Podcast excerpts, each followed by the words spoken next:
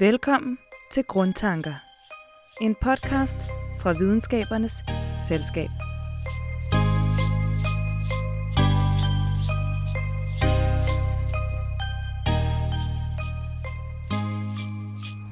Vil du tage vandprøven, eller skal jeg tage, Nej, tage det kan du godt tage.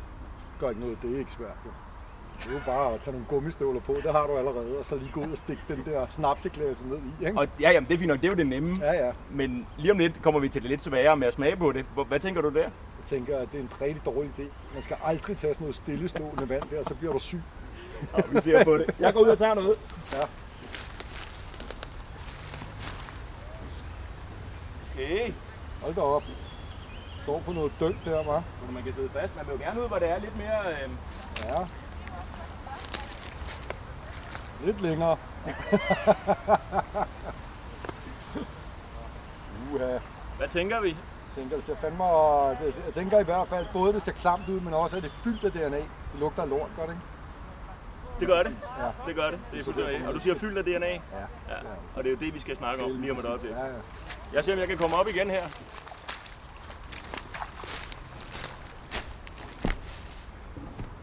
Så, velkommen til Grundtanker. Det er en podcast, der handler om, hvordan vores hverdag den er formet på skuldrene af grundforskning og vilde idéer fra forskere gennem tiden.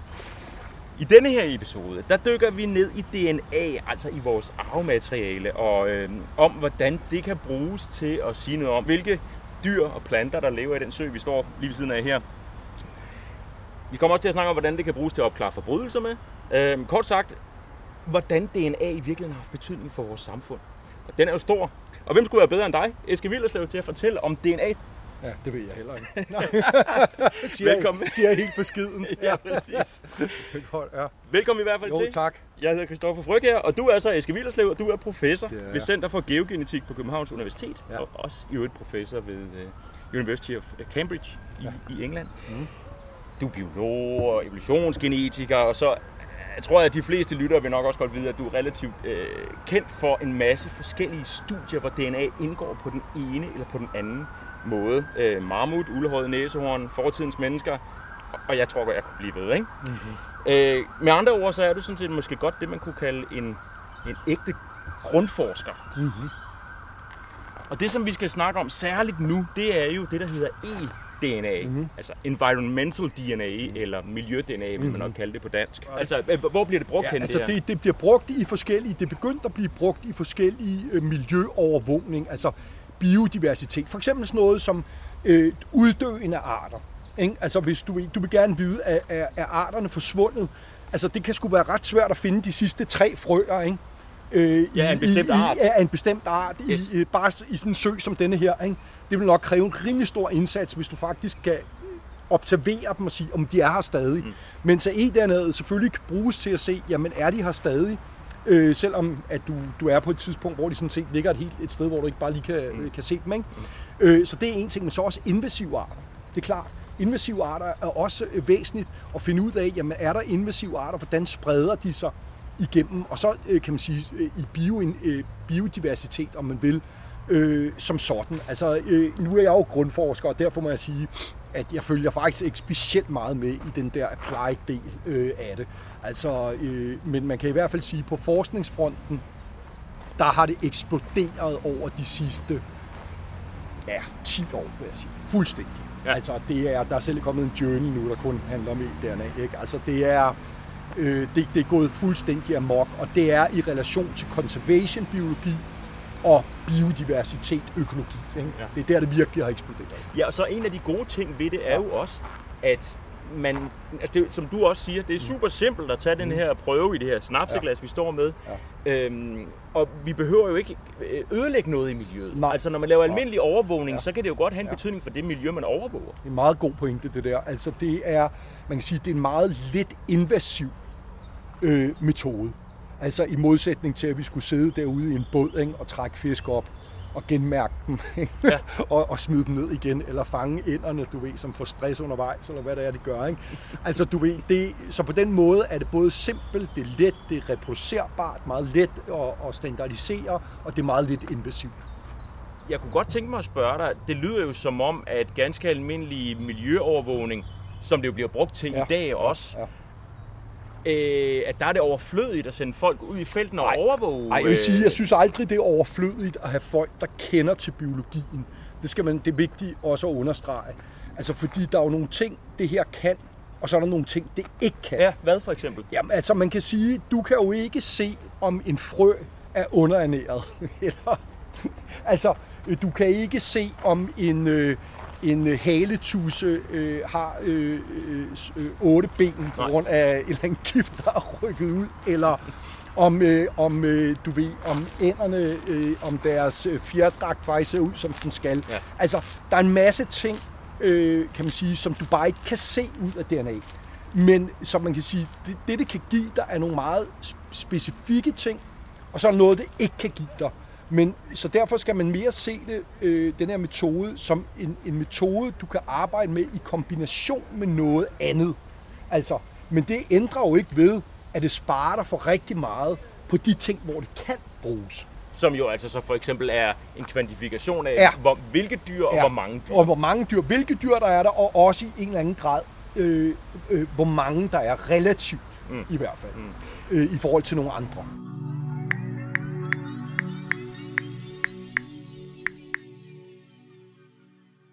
Så er vi taget ind i studiet, hvor vi jo altså ikke har solen i øjnene for det første, men heller ikke har helt så meget larm, og vi derfor kan gå lidt mere i dybden med DNA i fred og ro. Og vi vender tilbage til søbredden lige om lidt igen.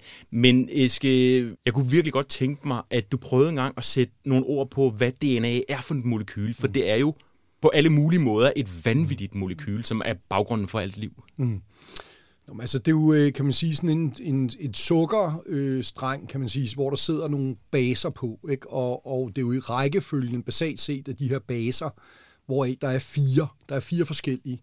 Og det er rækkefølgen af dem, som sådan set, øh, om man vil afgøre, øh, øh, hvem man bliver. Altså, bliver du en... Øh, bliver du en svamp, eller bliver du et menneske?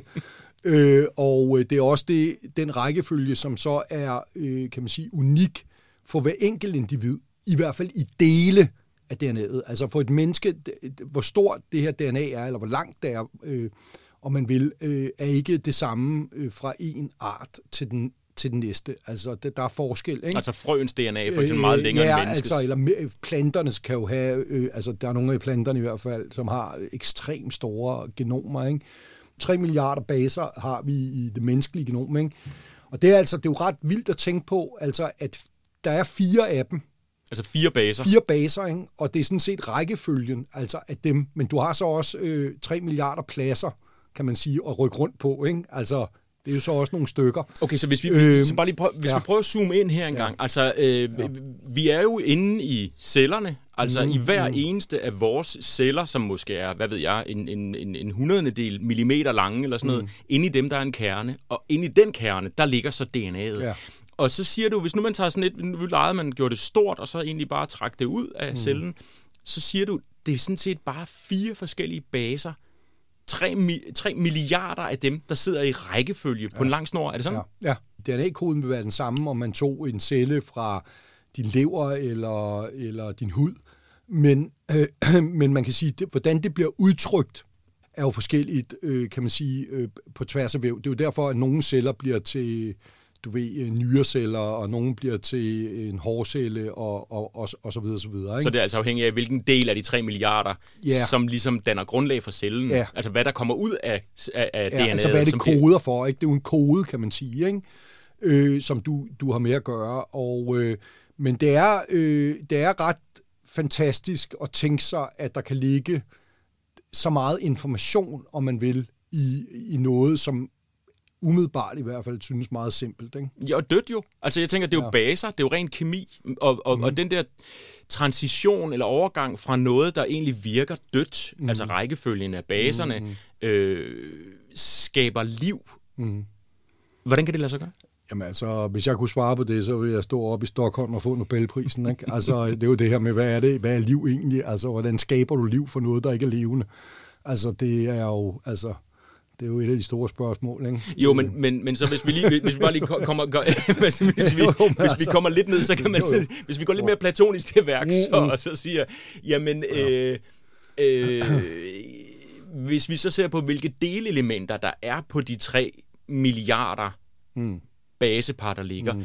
Øhm, hvad er det for noget information, der ligger og flyder rundt? Det er for eksempel generne. Ja, ja. Altså, der, ja jo, altså det er klart, du har jo generne, som udtrykker, ikke? Og, og det, er jo, det, er jo, det, det, det bliver til, er jo forskellige øh, kan man sige, typer proteiner, altså, øh, som det koder for. Altså, det er jo en kode, om man vil, som koder for noget, som bliver til, til dig, altså, øh, og, og, og, bliver, og bliver til liv. Øh, øh, så man kan sige, det er jo, det er jo øh, altså, men, men det der er det fantastiske, synes, synes jeg jo, altså uforståeligt også for mig, altså må jeg sige, det er jo at, at noget, som øh, kan man sige, er så simpelt, altså basalt set kan blive til noget, som er så diverst og komplekst. Altså jeg tænker på, hvis du kigger på liv over en bred kamp, altså det er jo helt vildt, ikke? Altså, at det, det er sådan set de samme byggesten, du har, om du står og kigger på et bøgetræ, ikke? Eller, eller om du kigger på dig selv.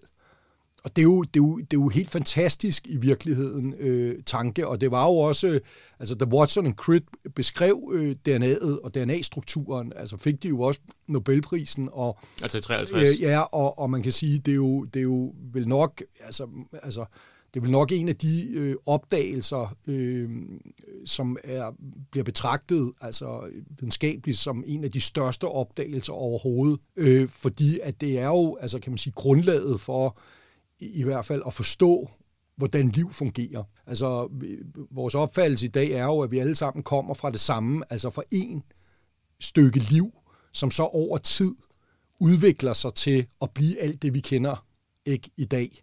Øh, altså, og, den, øh, og den proces er jo, at der sker, øh, kan man sige, over tid mutationer og forandringer i koden. Altså den ændrer sig? Ja, den ændrer sig. Koden øh, over, kan man sige, geologisk og evolutionær tid, altså, så ændrer den her kode sig, og det er jo så det, der giver, at, at du får nye arter, ikke? Og, og at tingene, kan man sige, bevæger sig i forskellige retninger, mm. der i dag er noget, der hedder planter, og der er noget, der hedder dyr, mm. og der er noget, der hedder svampe, øh, og, og så videre. Ikke? Så det vil sige, de, den, det vil sige det du, hvis jeg forstår det rigtigt, ja. så er det rækkefølgen af de her kun fire forskellige baser, mm. om det nu, de hedder så A, G, T og C, altså de har mm. nogle, mm. nogle, øh, nogle, nogle navne, men det er rækkefølgen, hvis der er G, G, C, T, A, C ja, ja. for eksempel, så er det noget helt andet, end hvis det er øh, G, G, T, T, A. Ja, altså det kan man sige. Jamen, det, men det, det, er jo, det er jo egentlig men altså, det er sgu da ret fantastisk. Men hvis du, det, er fantastisk. Altså, det er jo helt det er uforståeligt, altså fantastisk. Øh, men, men man kan sige, det er jo, altså, man skal jo stadigvæk huske på, at, altså, at øh, altså, det er jo mange millioner, du har af positioner, som du kan lege med. Altså ikke? 3 milliarder har Ja, du. eller 3 milliarder, undskyld, milliarder, du har øh, positioner, ikke? som du kan lege med. Altså, så man kan sige, der er jo mange øh, kombinationsmuligheder. Altså, selvom det kun er fire baser, ikke? Øh, men jo, det er fucking fantastisk, og det er også, øh, altså, jeg må indrømme, det er også for mig rimelig uforståeligt, mm. altså. Hvis man udtrækker et DNA-molekyle fra en menneskecelle, vil det blive 1,8 meter langt. I et menneskes krop er der 100.000 milliarder celler, inklusiv de bakterier, der lever i vores kroppe. Så hvis man strækker alt DNA i menneskekroppen og lægger det hele i forlængelse af hinanden, så vil det række over 180 milliarder kilometer, eller 1200 gange afstanden mellem jorden og solen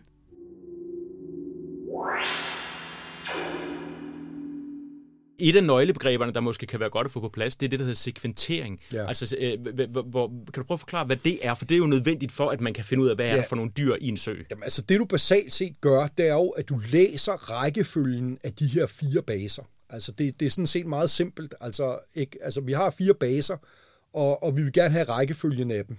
Altså, og det er sådan set det, som sekventeringen gør. Den læser den rækkefølge, så har du DNA-koden, ikke? og så kan du begynde og stille en masse spørgsmål. Du kan stille spørgsmål om ikke kun hvilken art er det, vi har, fordi der er unikke stykker for arten, eller hvem lavede denne her, øh, hvem lavede mordet, ikke? Øh, du ved, fordi der er unikke stykker rækkefølge fra individ til mm. individ.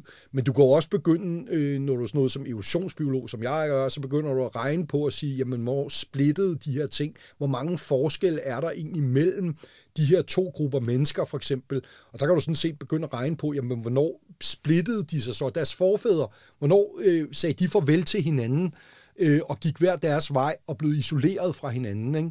Øh, så man kan, man kan begynde, eller hvis du cancerforsker, kan du begynde at sige, jamen, hvad er det for et gen, der er blevet ødelagt?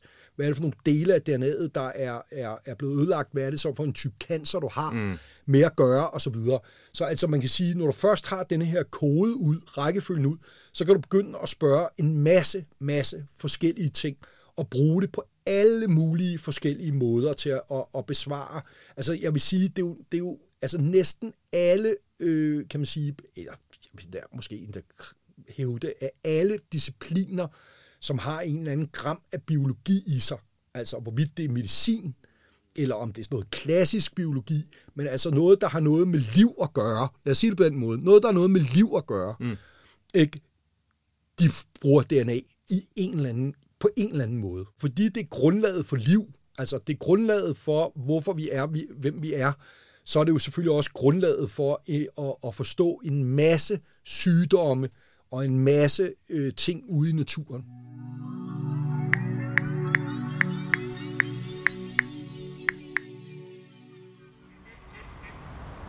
Lige før der tog vi en vandprøve her i søen i Fældeparken, hvor jeg står sammen med Eske Villerslev.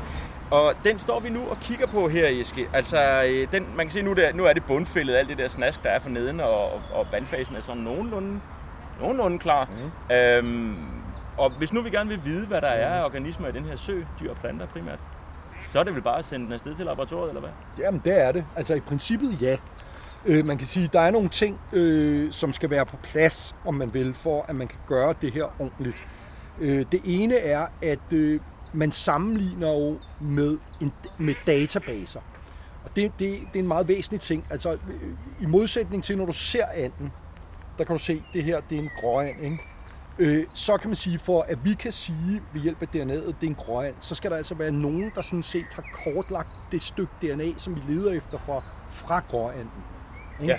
Og de, de, men der er den gode nyhed, vil jeg sige, det er jo, at denne her database, eller de her databaser, de stiger altså, i, an, i, når der angår forskellige arter, organismer, så stiger de simpelthen eksponentielt. Altså der bliver segmenteret mere og mere og mere, og alt det, som man segmenterer, altså kortlægger arvemassekoden fra, om man vil, det ryger, altså det, det, det ryger, når man publicerer det, så ryger DNA-sekvenserne ind i de her databaser. Så de, de vokser. Men det kan godt blive en udfordring. Her vil, det være, vil vi være i en rigtig god situation, fordi rigtig mange af de organismer, vi har i Danmark, ikke dem alle sammen, men rigtig mange af dem, er øh, DNA-sekventeret i et eller andet omfang. Så det du siger er i øh, virkeligheden, ja. vi kan kun bruge den her metode, hvis vi ved, at der, altså hvis vi kender DNA fra de organismer, der lever her, altså for eksempel Loch ja. hvis vi leger ja. Loch ja. er her i ja. søen, i Fældeparken, ja, ja, ja, så vil vi egentlig, det kunne den godt være, oh, men, men, vi, vi vil aldrig kunne se den i sådan en Nej, men vi vil stadigvæk godt få et hint om det dog, fordi vi vil ikke kunne sige, jamen det er Loch Ness-uhyret, øh, medmindre man havde segmenteret Loch Ness-uhyret. Men vi vil jo godt kunne sige, for eksempel Gud, der er en eller anden form for reptil her, Altså et krybdyr, hvis det, hvis det er det, hvis vi beslægtet, hvis vi leger den er beslægtet med krybdyrene. Ja. Øh, og og øh, den er nærmest, øh, hvad fanden ved jeg, komodovaranen, eller hvad fanden det kunne være. Ikke? Altså, øh, som er segmenteret. Så det er ikke sådan, at man står på barbund. Det er ikke sådan, at man, man står og siger, jamen, vi kan slet ikke sige, at, der er, at den er her. Vi vil bare ikke kunne sige præcis, hvad det er for en art, øh, øh, der er. Altså, der kræver det, at, at den art, om du vil, er øh, DNA-kortlagt ikke? Ja. Øh, for det stykke, vi er interesseret i. Og det er derfor, at der, hvor man får problemerne med den her metode stadigvæk, altså det er jo sådan noget som troberne.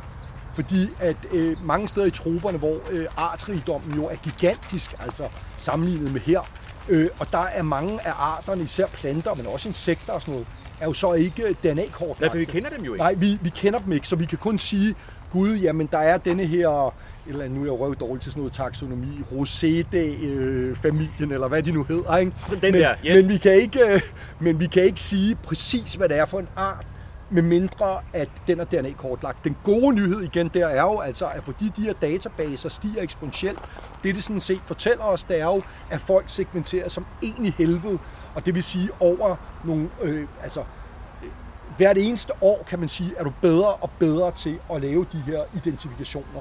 Og inden, mit bud vil være, at inden for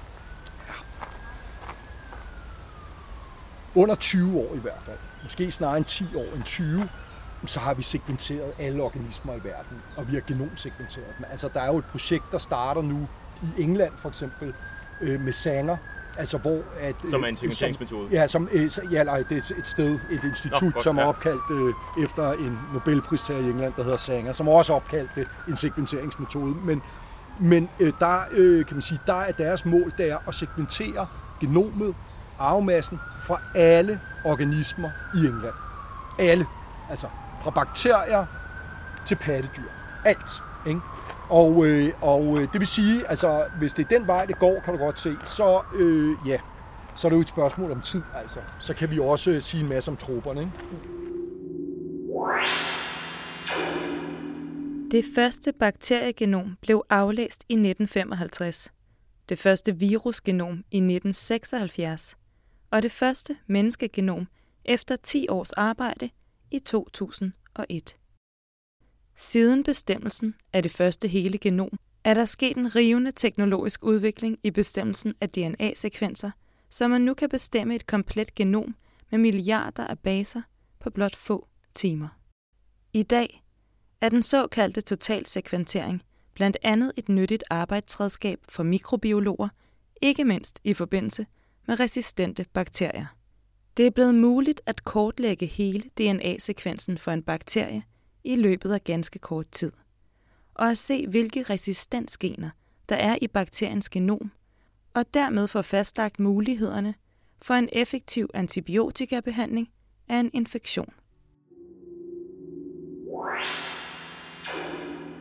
Hvilken rolle spiller det så, at der er forskere førhen, der har siddet for eksempel og fanget sommerfugle, eller jeg ved ikke, hvad københavnske øh, ja. zoologer har lavet her for at, at, du ved, at, at finde ud af, hvad er der for nogle dyr. Jamen, altså, de har jo siddet og puttet dem på, på små ja, nåle. Men det er jo sindssygt vigtigt. Det er jo sindssygt vigtigt, fordi for eksempel der i England med Sanger-instituttet, det de benytter sig af, når de laver den her DNA-kortlægning, er netop det de benytter sig af, i stedet, altså det er ikke sådan, at de løber rundt med, en, øh, med et eller andet øh, øh net, du køber ned i Netto, vel, i søen, og så, du ved, så swapper de det i søen, og så, øh, du ved, så, og så hiver de ud, og så segmenterer de. Altså, de går jo til museer blandt andet, øh, og får altså de organismer, som man ved er i landet, og så får de et, øh, du ved, et ben, eller hvad det er, af den der sommerfugl, og så kortlægger de arvemassen ud fra det.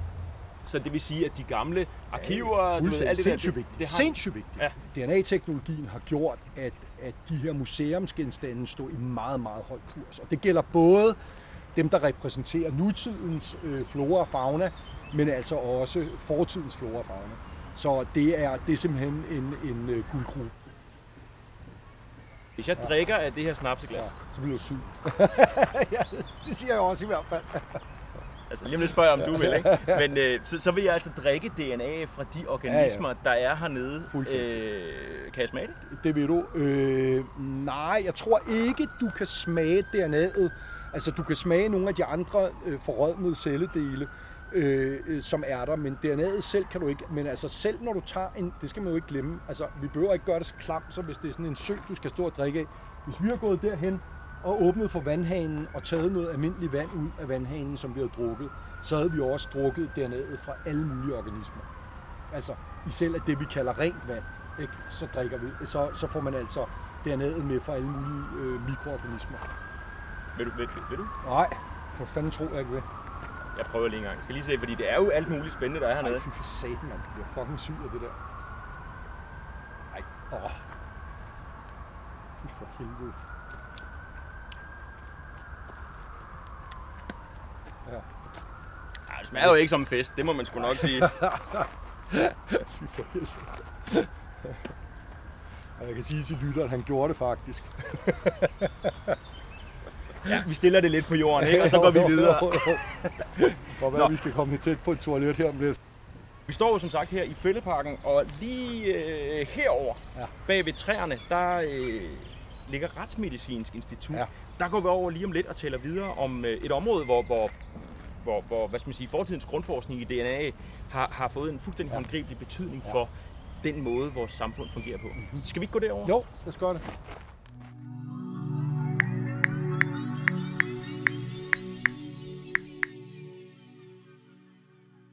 Så er vi kommet ind i studiet igen, og inden vi kommer over til Retsmedicinsk Institut, så skal vi lige høre, hvorfor det nu var, vi i virkeligheden valgte denne her sø at stå ved. Altså, hvorfor er det, vi står ude i fældefarken ved, ved denne her sø? For det er jo ikke noget tilfælde, kan man roligt sige. Den har nemlig ret, haft kæmpe stor betydning i din, i din karriere. Det vand, som øh, vi har taget op i snapseglasset, det har du rent faktisk undersøgt meget tidligt i din karriere. Kan du prøve at beskrive, hvordan det at det, der ligesom raketstarter din øh, forskningskarriere? Ja, det kan jeg godt. Altså, øh, det var en, en professor, som desværre er død nu, øh, som var på vej på pension, da jeg skulle til at skrive speciale, der Ben Christensen, og han havde den her idé med, at man kunne bruge de grønlandske iskerner til at kigge på, hvordan diversiteten af mikroorganismer, altså bakterier, svampe og sådan noget, havde ændret sig over tid. Og det er fordi grønlandske øh, indlandsis består jo sådan set af sne, der er faldet ned øh, gennem tiden, og så under tryk bliver det lavet om til en is. Ikke? Så ved at gå sådan forskelligt gennem en iskerne, går du gennem tid, og hvis du så forestiller dig, at der kommer alle mulige bakterier og svampe og mikroorganismer med sneen ned fra luften, så er det jo en god idé, så kunne man ligesom sådan, du ved, gennem tid undersøge, hvordan det har forandret sig. Men for at nå dertil, øh, da vi jo så var over hos de der iskernefolk, det er jo skide dyrt at bruge sådan nogle iskerner. Altså, de bliver jo boret kilometer ja, ja, det kilometer, øh, altså et kæmpe operation. Øh, så de sagde jo, ah, altså, I kan ikke bare lige få en iskerne. Men ja, hvor gammel var du? I blev nødt til, jamen altså, det var da jeg skrev speciale, ikke? der har været i 20'erne, ikke? Øh, så det er sådan 25 år siden? Ja, det er noget i den retning, ikke? Og øh, så de sagde jo, at I bliver nødt til at vise, at I kan få det ud af is, øh, DNA, inden I overhovedet får lov at kigge på en iskerne. Øh, Øh, og øh, så mig og min partner, specialpartner Anders Hansen, vi øh, skulle så prøve at udvinde DNA fra is. Og det eneste sted, vi sådan kunne finde noget na- naturlig is, om man ville, det var faktisk den der skidesø nede ved Fældeparken, som jo altså lå, det var det tætteste, kan man sige, på de laboratorier over i, i øh, øh, derovre i, i, i det kompleks af universitetet, som ligger lige bagved, ikke? Dengang. Så vi har jo fandme gået rundt med vores gule spande der ved den skidesø der og banket isflager af om vinteren og så prøvet at ekstrahere DNA fra det. I også, vi skulle gøre det meget rent, altså fordi at, så man kunne vise, at det ikke var noget du, i forurening og sådan noget. Og det var fordi dernede i de rigtige iskerner måtte man forvente, det var meget nedbrudt. Og vi brugte simpelthen to år på at udvikle en metode til at udvinde DNA fra is. Så vores speciale efter to år, det blev, at vi havde gjort det på to af de her iskerner vist, ja, de at det kunne lade sig gøre. Og vi havde jo rigtig tænkt os, at vi skulle gå igennem sådan en hel iskerne. Men det blev til to af sådan nogle iskerner, øh, som vi havde gjort det ved. Altså, og, altså med, fra Grønland? Fra Grønland, ja. ja. Altså, vi havde gjort det fandme på, jeg ved ikke, øh, hundredvis af spande nede for den der skide sø, ikke? Øh, Betyder så, det, ja. at, at da I står på det her tidspunkt ja. i slutningen af 90'erne, ja. der, der, øh, og den idé kommer fra ham professoren om, ja. det kunne da være, man kunne ja. finde DNA, ja. Der, der er det ikke etableret. Der er det ikke noget, man ved. Nej, altså ikke det der for iskerner. Man vidste godt, at man kunne få DNA ud fra bakterier, så på den måde, den, den, nyheden, den nye del i, i hans tanke var jo det her som en skide god idé, altså og at man siger, jamen du kan sådan set følge mikroorganismerne gennem tiden. Det, der så var problemet, øh, som både var min forbandelse og mit held, det var jo, at, øh, at øh, vi lavede så det her, og vi fik publiceret et virkelig fornemt tidsskrift, der hedder PNAS, og det fik masser af opmærksomhed, men vi kunne ikke få nogen penge til at fortsætte. Så vi kunne simpelthen ikke få penge til at, at, at fortsætte den her forskning. Det var jo en PhD, og det, det kunne vi ikke få. Så det, der gik halvandet år, hvor jeg gik rundt og ventede på at få den her PhD, og i mellemtiden var der jo nogen, der havde læst vores artikel i udlandet. så det vil sige, alt, den, alt det, vi havde, kan man sige, det, det forspring, vi havde, der var vi, alle, der var vi totalt på bagkant på det tidspunkt. Ikke? Fordi der var jo ja. nogen, der havde fortsat, og vi kunne ikke, havde ikke penge til at fortsætte. Så, så da, vi, da pengene endelig kom ind, så tænkte jeg, hvad fanden skal jeg gøre? Altså, nu, nu er der ikke længere nogen nyhed i, i det her is. Og, og jeg var ikke berømt nok til at kunne få de her øh, knogler, fra berømte mennesker og, og sådan noget, ikke, arkeologiske samlinger og sådan noget, det, det, det vil folk ikke give mig, fordi jeg var ikke kendt på den måde. Og så tænkte jeg, hvad fanden skal jeg gøre? Altså, øh, nu er pengene, men, men projektet er ligesom forældet. Ja. Og så var det der, det slog mig, jamen hvis bakterier kan falde ned, og, og svampe kan falde ned fra himlen, så at sige, i en iskerne. Altså med sne. Med sne. Jamen, hvad sker der så med DNA'et fra blade, fra dyr, som smider deres hår, som lægger deres lorte rundt omkring, som vi ved indeholder DNA. Det er jo biologisk, det er jo celler, altså det indeholder DNA, men vi ved også, bladene forsvinder, hundelorten forsvinder, hårene forsvinder. Hvad sker der med dernede? Og der, det var så der, hvor jeg kom, øh, du ved, ind på afdelingen for evolutionsbiologi og sagde, jeg har den her idé her med, at man kan lede DNA i jorden, du ved, fra højere organismer, altså planter, dyr og så videre. Og det var der, hvor det bare blev grint af det, og man sagde, jamen altså, øh, jeg tror, vejlederen sagde noget i retning af, du ved, jeg har aldrig hørt noget så åndssvagt i hele mit liv, ikke? Altså, og, øh, og så kan man sige, det er jo så der, hvor at jeg heldigvis, altså så holdt man fast i det, ikke? Altså du holdt fast Jeg holdt fast, ja, og det, øh, man kan sige, så, så øh, jeg havde jo den her fortid som ekspeditionsfar i Sibirien, og der læste jeg så om i Science om en, en fyr, der, hedder, øh, der hed øh, David Gilshinski, en russer, som borede permafrostkerner øh, fra Sibirien. Og da jeg sejlede i kano i sin tid, da jeg var ung i Sibirien, så så man jo de der permafrostgrænter, altså som er frossen jord. Og det kan være, at jeg bare lige skal smide Ja. en note ind her om, at du efter gymnasiet, Ja. sammen med din bror, gør det, I tager til Sibirien og, og sejler i kano. Altså, vi taler langt Ja, ja, ude i Sibirien, ude ikke? For, for, ja, ja, lige præcis. For, lige for at præcis. se, hvordan det er med, præcis. etnografiske Og, undersøgelse. og man vidste jo, man vidste, at DNA overlever bedre over tid, hvis det er koldt. Og det vil sige, rationalet var jo så at sige, jamen altså permafrost er frossen jord. Det kan ikke blive bedre i forhold til langtidsbevaring af DNA. Så hvis det, hvis det, ikke, hvis det ikke virker på permafrost, så kan du ikke forvente, at det virker mm. nogen steder. Så det var det, jeg tænkte. Permafrost er den måde, vi skal teste det af på. Og så fik jeg fat i ham der, øh, øh, David Gilishinski der, som så kom øh, med nogle permafrostkerner til København, ikke? Øh, og, og det eneste, han ville have, det var vodka. Han havde lungebetændelse, ikke? og han ville ikke æde noget. Han ville kun have vodka, og så troede sgu, han var død i rummet om morgenen. Ikke? Fordi der Altså på hotellet? ja, på hotellet, ikke? fordi han, han, øh, altså, han så, jeg ved ikke, hvor han lignede, altså, men, men, Men I fik jeres jord. men vi fik vores jord, og så var problemet selvfølgelig, at, at altså, det, det, når folk udvandte DNA fra jord på det her tidspunkt, så var det jo bakterier, altså man kiggede på. Altså, der var ingen, der havde forestillet sig, at man skulle lede efter øh, pattedyr og, og fugle og planter og sådan noget. Så alle de kits, der eksisterede, det var jo sådan nogle til sådan nogle et gram jord. Altså, og jeg tænkte jo, jamen, hvis vi skal finde en mammut fra Sibirien, altså så må vi jo, skal vi jo igennem et eller andet 10 kilo jord eller et eller andet. Ikke? Altså, For fordi det ville være for, sikkert. Ja, fordi ellers så er sandsynligheden for, at du finder den, må simpelthen være for lille. Ikke? Så vi prøvede sådan noget med at frysetørre det der jord, altså for at få det ned altså i volumen og sådan noget. Ikke? Og det kunne vi så ikke holde rent, fordi det suger luft udefra og, og sådan noget. Ikke? Og så til sidst, så jeg bare, fuck det mand, jeg tror, prøver sgu bare at lave sådan en, du ved, på et gram jord, ikke? Altså, du ved, og så ser jeg, hvad der sker, ikke? Og så væltede det bare ud med dyre DNA og plante DNA, marmut og steppebison, rensdyr, lemminger. Altså, for, okay, okay. Ja, altså, så, så der, det, det var jo klart der, at altså, der havde vi simpelthen skudt papegøjen, ikke? Og så det næste, så, det var så faktisk at gå til det moderne. Det jo meget sjovt, det er en af de eneste gange, hvor man går den anden vej rundt, altså fra gammel til ny. Til ny, ja. Ikke? Fordi så tænker man, "Gud, gud, hvor meget reflekterer det egentlig, hvor meget afspejler det egentlig det reelle miljø, der var, altså tilbage i tiden.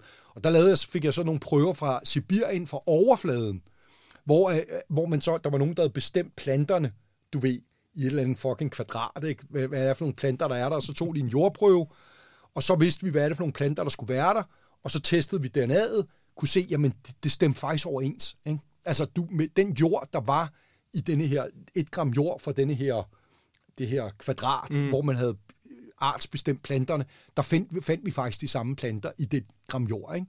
Og Så I havde ret, kort Ja, sagt. gud, gud havde vi ret, mand. Det var fantastisk, ikke? Og, og, øh, og, vi, øh, og vi fik også publiceret de Science, og det var, det vil jeg sige, det var jo startskuddet til min, altså det rigtige startskud til min videnskabelige karriere. Altså den her beviset på først i is, ja. men sidenhen Ja. i jord. i jord. Og der var jo stadigvæk, det var interessant, det var jo, at folk troede jo ikke på det. Altså, de første 10 år, altså jeg var stort set den eneste, der lavede det her i verden. Altså, og det var, fordi der var ingen, der troede på det. Og når, jeg, du når man fik sendt sine artikler afsted ud til det, der hedder review, altså hvor andre forskere evaluerer dem, jamen, det var et helvede, altså. De troede simpelthen ikke på det. Og når jeg fik postdocs, der kom ind i mit laboratorium, sagde de, vi tror ikke på det, indtil de selv prøvede. Mm. Så var sådan, noget, "Jamen, gud, det virker jo. Det var jo fantastisk. Ja. Ikke? Ja. Og det er jo fordi, at hele konceptet med, altså at vi, ligesom jeg startede ud selv med at sige, jamen jeg tror simpelthen ikke på, at en mammut kan efterlade DNA, i, som er til stede i sådan en lille prøve, ikke? Altså ligesom når vi taler om søen, hvordan fanden kunne du forestille dig, mm. at du kunne få DNA'et ude i den sø ved en, en hund, der har stået og drukket i det, eller en hjort, der lige har været nede i søen. Man tror jo ikke selv på det. Nej. indtil at man ser resultatet, så bliver man bare nødt til at sige, det kan godt være, at jeg ikke tror på det, men det skulle sådan, det er, altså. Så, øh, og så eksploderede det, da det så øh, efter sådan 10 år, vil jeg sige, så pludselig, så var der ligesom nogen, der så værdien i det, især i det moderne, altså især det der med biodiversitetsmonitering og sådan noget, ikke? og conservation biologi og sådan noget, og så eksploderede det fuldstændig, ikke? og så gik folk bare, du ved, er der, jeg ved ikke, hvor mange, der laver det i dag, ikke? så det var den historie, men det var med mig op ad bakke i starten. Hold kæft, mand.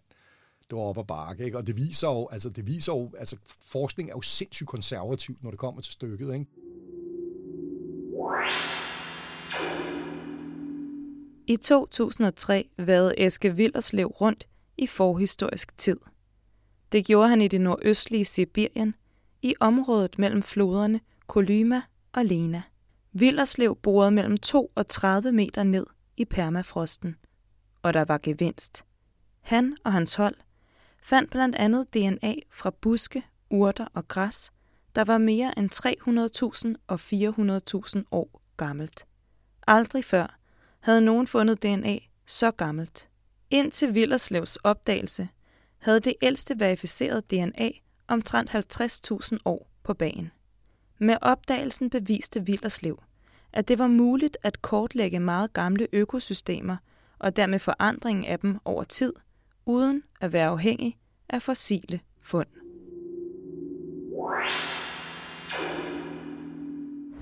Så er vi kommet over for en retsmedicinsk institut, øh, hvor jo blandt andet retsgenetisk afdeling ligger. Herinde, der arbejder de jo også med DNA, og det er jo DNA, hvor det har kæmpe betydning for de mennesker, der eventuelt bliver dømt.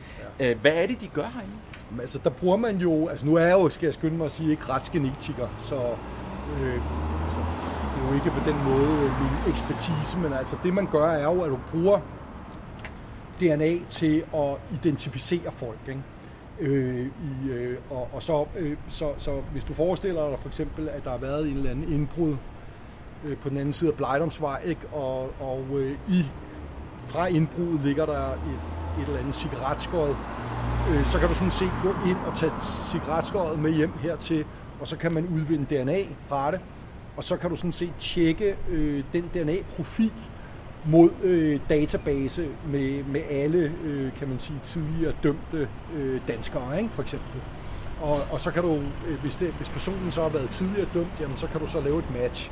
Og så kan du så sige, at det, det er den person. Ikke? Du kan også øh, forestille dig situationer, hvor at der er fem suspects, altså ingen af dem har tidligere været dømt, så der er ikke DNA i databasen. Men du kan sådan set tage en prøve for hver af dem, og så kan du så sammenligne det med, øh, hvad fanden ved jeg, øh, du ved, swappet på knivskæftet, ikke? hvis det er nogle kniv, der er blevet ja. brugt som våben, eller hvad det nu er. Ikke? Så det er den type ting, man gør her. Man bruger det jo også til sådan noget øh, faderskabssager, altså hvor at, øh, du ved, der er, øh, der er to mænd, øh, der er ingen af dem, der vil kendes med barnet, vel? Øh, og kvinden siger, at det er en af de to, eller hvad det nu er. Og så kan man jo sådan set afgøre øh, den sag, eller familiesammenføringer, ikke? For eksempel, hvor, de, altså, hvor man siger, jamen det her er min datter, mm. ikke? Øh, og det vil man så tjekke, er det det, eller, og så videre. Men, men man kan sige, den forskel, der er på, at vi stod over ved søen ja. før og skulle finde ud af, hvad er det egentlig for nogle arter, der lever mm-hmm. her, så er det her jo en helt anden problemstilling, fordi det er ikke bare, om der var mennesker til stede, ja. om der har mennesker, der har haft det her cigaret mm. i munden. Det er lige præcis det enkelte individ. Ja. Det må da være en helt anden øh, boldgade at arbejde med. Øh, det, der egentlig gør den store forskel mellem øh, sådan noget, som man laver her, og så øh, E dernede, det er, at E dernede har man den udfordring, at du selvfølgelig har mange individer, potentielt mange individer, i det vandglas, som du tog. Det vil sige mange individer af en eller anden frø, mange individer af en eller anden and osv. Og det vil sige, at du skal sådan set kunne øh, operere med, hvad du nu vil gøre, om du vil identificere arten, eller øh, hvad er det for en population af ender, altså mm. øh, vi taler om, eller hvilket niveau, det skal du altså kunne detektere på ret korte stykker DNA. Ja. Ikke? Hvor her, hvis du har et, i princippet i hvert fald, altså hvis du tog en øh, blodprøve fra dig eller mig, altså, så kan man sige, så ved vi i hvert fald, at det blodprøve kommer kun fra ét individ. Ja. Det vil sige, at du kan sådan tage mange stykker rundt, lege rundt med mange stykker rundt omkring i arvemassen. Ikke? Men øh, så, så på den måde er, er, er der nogle tekniske ting, der er lidt forskellige, men altså princippet bag det er sådan set meget ens. Altså det er altså, at man har en unik kode. Altså, og, øh, og hvor unik den er, afhænger af, hvor i genomet du kigger.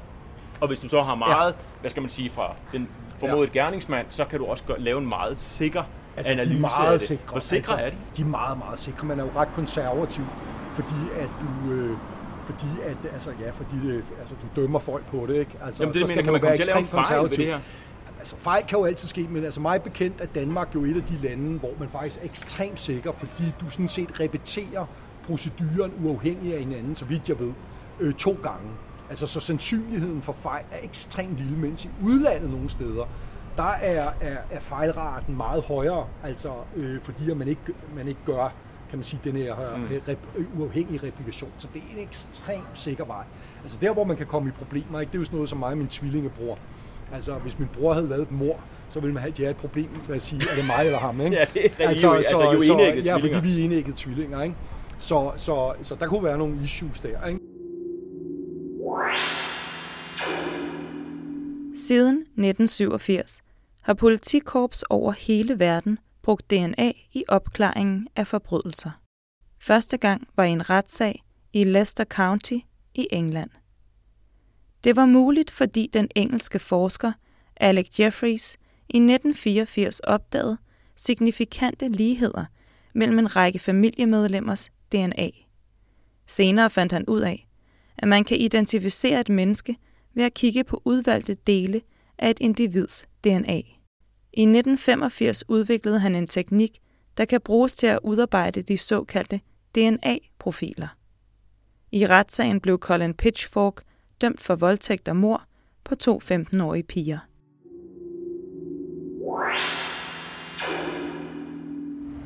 Eske, her til sidst, så vil jeg virkelig gerne høre dig, fordi grundforskningen er i virkeligheden foran den forskning, som kommer ud og bliver brugt i samfundet. Hvis du så skal kigge lidt fremad og sige, jamen, hvad er det så, vores grundforskning skal give os, som måske om 20 eller 30 år kommer ud i samfundet, som bygger på DNA, eller måske endda eDNA, hvad vil du så tænke på? Altså, øh, øh, det er jo det, der er grundforskningens, øh, kan man sige, samfundsmæssige problem. Det er, at jeg vil faktisk ikke kunne fortælle dig, hvad der kommer til at ske. Øh, og det er, altså, det er simpelthen præmissen. Altså, da jeg fandt ud af det her eDNA øh, for mange år siden, altså jeg havde aldrig nogensinde i mit liv forestillet mig, hvordan det ville eksplodere, og i hvilken retning det ville blive brugt til. Altså sådan er det bare. Altså du bliver simpelthen nødt til at sige, vi ved, når vi står her sammen ved retsgenetik, vi står her med en lydoptager, ikke? og der er et headset på, og jeg har sgu også nogle briller på. Alle de ting bygger minimum på en grundvidenskabelig opdagelse. Og jeg kan også være ret sikker på at fortælle dig, at hver eneste af de ting, der den, der opdagede det, havde ikke forestillet sig, at der kunne komme en mikrofon ud af det. Eller at man kunne lave sådan noget glidende overgang i brillen, eller hvad fanden det nu er, vi har. Ikke? Altså, og det er simpelthen sådan, det fungerer. Men vi kan alle sammen se, og det er jo det, man skal holde fast i, vi kan jo alle sammen se, at der kommer noget fantastisk ud af det. Og det er i virkeligheden det, man skal holde fast i, og så sige, ja, yeah, så lad os acceptere grundpræmissen, som bare er, at det sker, fordi at der er nogle mennesker rundt omkring i verden, som sidder og prøver at forstå et eller andet.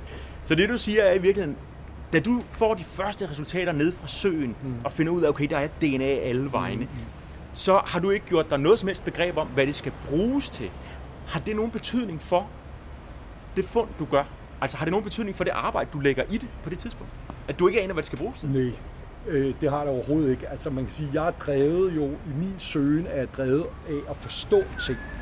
Altså jeg er ikke drevet af en, øh, kan man sige, hverken at det kan lave penge eller en anvendelighed. Jeg er drevet af at forstå verden. Det havde ikke ændret noget med min, for min interesse for det, men det havde ændret noget med min evne til at få finansiering til det, det er jeg sikker på. Altså, så jeg havde pisse svært ved at få penge til det, altså at lave det her arbejde, ikke? Øhm, så, så altså, hvis jeg kunne have kommet og, og, og sat sporkuglen op der og sagt, at man prøv at se, hvis I giver mig penge, alt det, der vil komme ud af det, så er der ingen tvivl om, så havde jeg stået et andet sted, ikke? Øh, kan man sige, gennem min karriere, men med hensyn til personligt, min glæde ved at gøre det, har ingen betydning for mig. Altså, der er det drevet af nysgerrigheden. Altså, det, der glæder mig, det er, at jeg opdager noget nyt. Og jeg ved, at du er på vej til at skulle ind på arbejde yes. På instituttet igen Ja. og finde noget nyt. Så Ja. øh, tusind tak, fordi Jamen, at, øh, tak. du havde tid til Ja, det var at, øh, at fortælle. Ja, det er godt. Hej. Hej igen.